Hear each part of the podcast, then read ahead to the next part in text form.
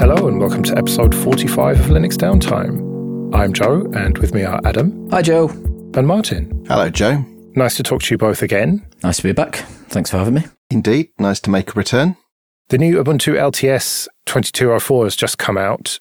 And Martin, you run the flavor Ubuntu Mate, so I thought it might be nice to have a chat about that. But instead of the usual, what are the new features, tell us about the kernel, tell us about uh, the new applications or whatever, I thought it would be more interesting to talk about what goes into putting a distro like this together. So I suppose to start with, how long have you been doing Ubuntu Mate? Coming up for nine years, I think. Uh, nine years in June. And how long have you been in official flavor? Since uh, 1504, so uh, eight eight years, uh, if my maths is right. I don't know, eight, nine years. Wow. it's so time maths. Yeah. So 1504 was the first release and 1410 was a remix where we sort of bootstrapped everything. They are quite close to each other. I didn't realize it was as close to you releasing as it was to becoming an official spin. Yeah. We, so we started in the June of 2014 and made a 1410 release alongside the development of 1410 of the official flavors. And then during that 1504 cycle, moved it from sort of um, bootstrapped remix to an official flavor. And my understanding is, I think it's the quickest it's been done in like two cycles. So, of these last eight or nine years, what would you say are the high and low points of it all? Um, well, certainly, I think, you know, the very first official release, or in fact, the day the canonical build infrastructure spat out the very first version of Ubuntu Mate, you know, officially, which was on the lead up to the 1504 release. That was, that obviously felt like a, a, a big achievement.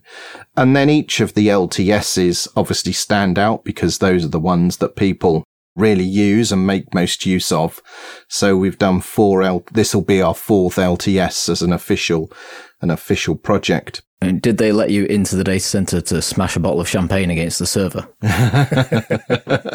no, in fact, I've never seen the physical infrastructure for any of the canonical servers ever. Um, so yeah, even while I worked there, I never, I never got to see it in, in person. Well, that leads me to what might be the low moment. Could that have been when you started working for Canonical and realized quite how much more popular the standard GNOME vanilla version of Ubuntu is versus flavors like Ubuntu Mate? Um, yes. I mean, I don't know it's a low point. It's certainly uh, enlightening the sheer scale of difference. Um, so I think Ubuntu Mate is the only flavor that also hooks into the usage metrics. So, you know, after you've done an install, it asks you whether or not you want to submit some hardware information to help inform decisions around hardware support, you know, for the Ubuntu project. Yeah, whether you're using a 4K screen and if you've got 256 gigabytes of RAM, that sort of thing. Yeah, all of that sort of stuff. And whilst I was at Canonical, I had sight of that data and I could see the fraction of a rounding error that represented Ubuntu Mate um, alongside, you know, Ubuntu itself. And, you know, what's interesting about that is that Ubuntu Mate is the most popular flavor, you know, the of the official flavors. So it's the most popular and still a rounding error. Yeah, it's absolutely tiny, absolutely wow. tiny. In fact, you know, I, I, will I'll be happy to share the actual numbers for Ubuntu Mate. So uh, as I look at it today, we sit somewhere around 150 to 160,000 active users. Yeah, that doesn't surprise me. And that is an awful lot of people. But compared with the however many billion Windows users there are, mm-hmm. that's a, a, fraction of a fraction of a rounding error of a fraction. Yeah. It's a higher caliber of users, though. I mean, come on. yeah, exactly. I'm surprised that Ubuntu uh, is is lower in terms of oh, here usage. We go. So that that is is purely based on estimates because, as far as I'm aware, other than the security pocket, there's no way to sort of look at what Ubuntu's usage is. I think there would be now. Not that I would have sight of it, but because we're all shipping the Snapper Firefox, mm. It would be possible to see, you know, a comparative flavor analysis. But, um, of course, none of the flavors have access to those metrics. We're not supposed to be talking about features and applications and stuff, but uh, I'm led to believe that uh, you are shipping Flatpak and Snap and saying just have at it in this version of Ubuntu Mate. Yeah, that's right. So obviously Snap support's been there for a while. Flatpak is shipped alongside it, along with all of the necessary portal support and also libfuse 2 so that app images work out of the box as well. So it really doesn't matter whether you want snaps, Flatpaks, PPAs or app, app images. They all will just work is that easy to rationalize with Boutique? I think that's your software suite, isn't it? Yeah, so Boutique only installs um, debs from apt repositories. We've we've not got round to adding support for other package formats, but the inclusion of Flatpak, you know, we're we're we're talking about you know what it takes to you know run a project. The inclusion of Flatpak is what was requested by the rest of the core team for Ubuntu Mate that came up as something that they wanted to see included. And um, I did a little bit of due diligence to see what the impact of that would be. And it turned out there was no, you know, no downside, no issue. I was concerned initially that that might pull in some of GNOME's underpinnings, which, you know, could create some problems, but it doesn't. So we were able to include it. And so that was a core team initiative. And I just implemented what was requested by the team. As the resident Flatpak fanboy, I'm quite happy to hear that. Yeah, indeed. And there are certainly, you know, if you go and look at circle.gnome.org, I think it is, which is sort of a summary of all of the GNOME applications, I think very few of those exist in the Ubuntu archive and almost all of them exclusively live in uh, FlatHub. Yeah, a lot of early stuff lands as a sort of taster in Flatpak format these days. So mm-hmm. you tend to get a lot of early applications in Flatpak format before other things, at least anecdotally. Yeah. You've always kind of been the alternative distro, though, haven't you? Like you were the the old school GNOME two style experience, and um, so you, you kind of almost like the the rebels Ubuntu. And so it doesn't surprise me that you've decided to say, look, however you want to install applications, just go for it. Yeah, I mean, that's always been sort of at the heart of Ubuntu Mate, that um, ability to sort of have it how you want it. But we've always said that we would stay true to, you know, some, uh, so, for example, the aesthetics of how Ubuntu presents itself. So, you know, we were shipping the Ambiance Radiance themes whilst those were current and we've now made you know the transition to Yaru about a year ago so you know we try to sort of stay close to Ubuntu, but we also try to provide as much choice and flexibility to the users of Ubuntu Mate that we can we can offer. Okay, this episode is sponsored by Vultr. Go to getvultr.com slash LDT to sign up and get $150 free credit to use in 30 days. Vultr offers high performance cloud compute, bare metal, storage, and managed Kubernetes in 24 locations all over the world. You can pick from 12 operating systems, including Windows, or you can bring your own ISO. Vultr's marketplace offers one click installation of more than 50 applications and operating systems, including instant Minecraft and other game servers, VoIP and VPN platforms, content management systems like WordPress, and cPanel. Also, check out their optimized plans CPU, memory, and storage optimized instances featuring the latest AMD EPYC chips. So go to getvultr.com slash LDT to get your $150 credit and support the show. That's G-E-T-V-U-L-T-R dot com slash LDT. What actually goes into running a distro then? Because you do have a full time job and you always have had various full time jobs while you've been running this distro. So it's not something that you're spending your full 40 hours a week on. So, how much time does it take and, and what do you actually do? It comes in fits and so if we take like the six month development cycle, let's just look at this one we've just had there's a little bit of sort of fatigue as the, you know, the 2110 release comes out the door and you just want to take your foot off the gas for a little bit because it's been, it's usually a bit fast and furious as release approaches. And I start by making a list of things that I would like to try and get done. So I draw up a, a list of stuff I want to get done. Most of the work of delivering the Mate desktop That's actually done in Debian. So I'm part of the Debian maintainers for Mate desktop. I rev those packages in Debian. They get uploaded to Debian and then automatically synchronized to Ubuntu. So there's only a handful of packages that are part of what you recognize as Ubuntu Mate, which live exclusively in the Ubuntu archive. And that's things like the artwork um, and that's probably about it and some settings packages. But, you know, even that, um, the majority of that is shared with Debian. The beautiful, beautiful green artwork. indeed. Indeed. I think I set it to orange when I installed it. well, you can now because in this release we have all of the Yaru accent colors, so you can choose, you know, which which color variation you would like now. So is that the reason why, unless my filtering skills are terrible, your bug tracker is remarkably small? Well, there's an interesting story there. You know, Joe was asking, you know, what do you do? In this cycle, I think I've processed close to a thousand bugs wow. across all of the either GitHub or Launchpad trackers for the various components that make up Ubuntu Mate.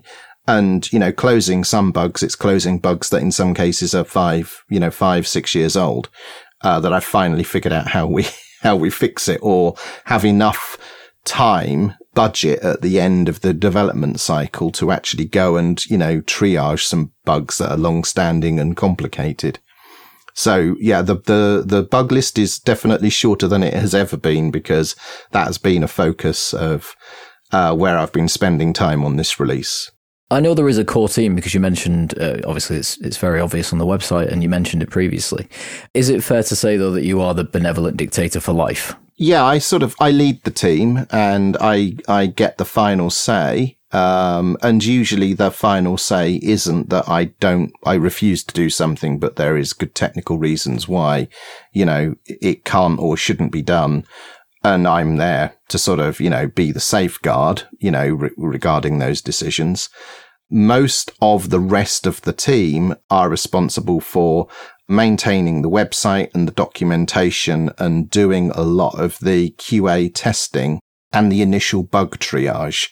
And what they're particularly good at, um, that I've found particularly helpful over the last two years is they sort of collate the hot issues where they find them, whether they're being discussed in the community forums or in our Discord server or in bug references in GitHub and Launchpad. And they kind of point me at these are the major pain points. And I find that really helpful because that helps me sort of focus my attention on where the bug triage or the bug fixing needs to be, needs to be carried out. So, apart from the technical stuff, you have to deal with all of the admin, presumably the finances, both taking in money and then spending it on servers and all the rest of it. That must take up quite a lot of time as well, then. Sort of, yes. So, with regards to the admin for the project, we have what's called the Ubuntu Mate Guardians. And I think there's five or six of us in that group. I can't quite rem- remember the exact number. But that group of people have full access to everything except for the money. And the reason for that is, is that I don't deal with the money either. I have a friend of mine that takes care of all of that so that I'm separated from it. So, and also I'm, uh, I'm not a qualified accountant or anything. And so Richard sorts out all of that CIC stuff and, and deals with that, which is great. CIC? Uh, it's a community interest com- co- company corporation. I forget exactly what the last C stands for, but it's um, we're not a charity, but it, it provides an umbrella of um, how to use money coming to a project. What happens if Richard runs away to join the circus? That's the sort of nice way of what we used to call bus factor. Uh, yeah, well, he he's the one bus factor, and I would have to find somebody else who would be able to, you know, do that for us or do it myself. I think that's uh, an area which is a particular interest in Linux distributions, in software, especially open source software. There have been other distributions who have not been entirely transparent. I'm not going to name any names, but there have been examples in the past of distributions where the treasury element has been somewhat questionable. And we'll mm-hmm. leave it at that. Is that something that you're consciously aware of when it comes to the money side of things? Yeah, and in fact, when we started the project, the very first time we started soliciting uh, tips because you can't call them donations. There's that's you know has legal connotations. Very important distinction. So, yeah. So the first time we started soliciting for tips, it was because we wanted to pay for a fairly chunky server to host a discourse instance some of the feedback from the community way back then was a lot of people were uncomfortable with the community residing on the social networks, primarily at the time Google Plus. Do you remember that? Oh, wow. Yeah. so we figured out it was going to cost us about 145 quid a month to pay for a server that was chunky enough to host our discourse and back it up and all the rest of it. So at that time, we started collecting tips and every month we prepared a very detailed breakdown of everyone who contributed financially, how much that was, and then where we were spending that money on hosting or domain name registrations. And when we had a surplus, which happened very quickly, we started contributing to other projects and developers who Ubuntu Mate directly benefited from. Good humble brag there. Well, yeah, but it, uh, unfortunately, you know, those were innocent, more innocent times. It was very good and it was popular. It was seen as a popular thing that we did. And I saw some other distros sort of follow uh, in a similar way. But then GDPR happened and we started to get a lot of um, requests to have people's information removed from those public records. And after seeking some legal advice, the advice was to remove all of the references to people that had contributed, which we subsequently did. So those blog posts no longer carry, you know, those detailed lists of who contributed what. And we also stopped producing those monthly reports. Right. That's kind of like transparency directly butting up against, well, in this case, European legislation. That's interesting. Yeah, indeed. Now, there are ways to continue doing it, but there are some legal legal hurdles you need to clear. And as Joe said, this is not my day job. There is only so many hours in the day. And what free time I have to work on Ubuntu Mate, I want to be doing the things that I enjoy doing, which is writing code and making it better and, you know, working on the themes and all of that sort of stuff. So so yeah, uh, we just decided to stop doing those reports as a result. To what extent do you think being an official flavor and being able to rely on Canonical's build infrastructure and stuff makes it different from running another distro? It must make the costs a lot lower. So yes, it's true. When once we became an official flavor and we didn't have to host our own downloads, that was costing a significant amount of money. So at its height, we were producing the Raspberry Pi images because we've been doing that since 2015. Those downloads were costing us some months uh, the bandwidth in excess of a thousand pounds a month. Wow! So that was expensive. Um, then we got a sponsor, which meant that those costs went away. And obviously, the distro itself, the main PC release, those images are hosted on canonical infrastructure, so of zero cost to the participating flavors. But I think there's much more that an official flavor gets by being based on Ubuntu than simply, you know, download expenses being covered. Well, all the security stuff for a start. Well, uh, that's a massive piece of it. You know, there is a sizable full time security team at Canonical that are maintaining the integrity of sort of the core platform and as it happens, I've had two security issues that I needed to fix in Ubuntu Mate just in the last few weeks. But I was able to contact the security team. This is because of my past. This is something that the flavor maintainers can do and was able to get some advice from them on how best to proceed with fixing the issues that I'd been presented with. So, you know, that's extremely valuable. Then, of course, you need to remember that, you know, Ubuntu Mate, the clue's in the name. It's Ubuntu plus Mate. The Mate stuff, the bit that makes Ubuntu Mate distinctive is probably the last 5% of the cake. You know, I get a lot of the foundations, the infrastructure of Ubuntu for free. And quite often when there's like a significant moving change in the fabric of Ubuntu, the relevant teams at Canonical will actually help the flavors with those transitions. So you get an awful lot of benefit. And, you know, I've, I've spoken to some of the sort of maintainers and developers of projects that are based on Ubuntu and sort of said to them, you know, you really should consider like moving to an official Ubuntu flavor that can be called anything. It doesn't have to be Ubuntu something. It could be called, you know, Joe Blogg's distro. It could be called anything. Or Ubuntu even. or that. but when you're building on top of Ubuntu in an official way, you get so much, you know, you, you get to stand on top of all of that great work and not have to do it yourself. It's very valuable. Okay, this episode is sponsored by Kolide. Go to K-O-L-I-D-E dot com slash LDT to sign up today. Kolide sends employees important, timely, and relevant security recommendations for their Linux, Mac, and Windows devices right inside Slack. Kolide is perfect for organizations that care deeply about compliance and security, but don't want to get there by locking down devices to the point where they become unusable. Instead of frustrating your employees, Kolide educates them about security and device management while directing them to fix important problems. Kolide helps deal with some of the many issues that are not solved by locking down devices, like instructing developers to set passphrases on unencrypted SSH keys, finding plain text two factor backup codes and teaching end users how to store them securely, and convincing employees to uninstall evil browser extensions that may sell their browser history. You can try Kolide with all its features on an unlimited number of devices, free for 14 days, no credit card required.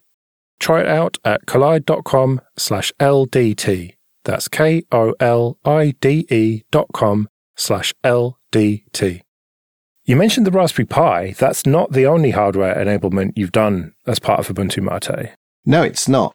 The Raspberry Pi was obviously interesting, you know, that they were just getting to the point where running a desktop was almost kind of viable about the time that Ubuntu Mate was, you know, getting started. And that all came from community developers initially. I can't remember the name of whoever initially created that port, but I helped and subsequently maintain that to this day. And also, when uh, we introduced Ubuntu Desktop to the Raspberry Pi for the 2010 release, the official Ubuntu Desktop, that was based on the work that I'd been doing over the last five years. So we were a small team of five people at Canonical working on that enablement, but it was, you know, largely steered by my experience in, you know, building Ubuntu Mate on the Raspberry Pi. But the other hardware porting actually started with Entroware. Entroware have been a, a long time supporter of Ubuntu Mate, uh, financial and other um, and one of the things that I have done in the past is provided hardware enablement for Entroware devices on Ubuntu and Ubuntu Mate. And the, I think the first thing I did was I um, helped reverse engineer a trackpad driver for one of their models of laptops back in 2015 or something. I did like the fact that the history section of your site effectively said this was so that you could point your family members at Entroware and go, there you go, I made you a distribution and here's a laptop that can run it. Yeah, yeah, it, it was absolutely uh, ridding myself of any sort of, you know, family tech support. It was like, yes, you need a laptop, go here, buy this one, and it just turns up with Ubuntu Mate on it. And Ubuntu Mate Welcome is a virtual me for my family, so they can just install the software that I I know that they need to need to get easy access to in, in order to be productive. There's a bit of an awkward one as well. GPD, you've done a lot of hardware enablement for them, but they seem to have gone off the rails a little bit recently. Yeah, they've not covered themselves in glory with the way that their cheese has been moved by Valve. Um, but they they have been fun to work with. Most recently, I did one of their, uh, was it the Win 3? And I'm still in touch with them and hopefully, you know, they will send other new devices my way in the future and I will, you know, happily work on them because from my point of view, I like making stuff. I like hacking on stuff. I do like the hardware enablement side of things. I enjoy that kind of hobbying. So if they're prepared to send me interesting devices to work on, I'm more than happy to receive, you know, an engineering sample and um, do what I can do. Yeah, so your daughter can then play with it when you're done with it. Uh, well, there is that. She uh, she has most of them in her room. Yeah. and in the meantime, you can work on a decent spin for the uh, Steam Deck. Yeah. Well, that's an interesting one. A few people have asked me, you know, would I make one for the Steam Deck? And I think the answer is no. I don't know how big the team at Valve is that are working on Steam OS these days but they designed the hardware. they are the custodians of the software platform that is Steam. I think it's best left to them. I think it would be an interesting, fun project, but let's not kid ourselves. Me on my own in my spare time, not going to be able to compete with what they're doing. Uh, I'm sure you will once you get one, though. No, I don't think I will. I think I'll just play games on it. I think I'll actually be happy to have, you know, a Linux powered games console that I can just use for playing games. Yeah, it's the future. We'll even get Joe playing games on one. we'll see about that. Well, we'd better wrap it up then, but thank you both for joining me. It's been fun. Maybe we should do this again sometime soon. Yeah, that sounds good. Absolutely. Thank you.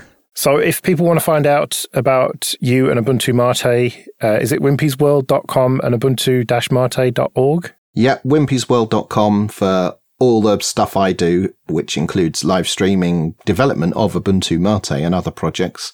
I've got a new one coming up that everyone's going to love. Ah. I had another brilliant idea, I think. so yeah, Wimpy's World, you'll find out where I'm streaming on Twitch and you can uh, join me live as I work on stuff. All right. Well, I'll put links to those in the show notes. And Adam, you are a riddle wrapped in an enigma, so uh, we won't even bother linking to your LinkedIn. That's the only presence you have online. Well, I'm sure people can email the podcast if they want to uh, complain at me. Yeah, show at latenightlinux.com.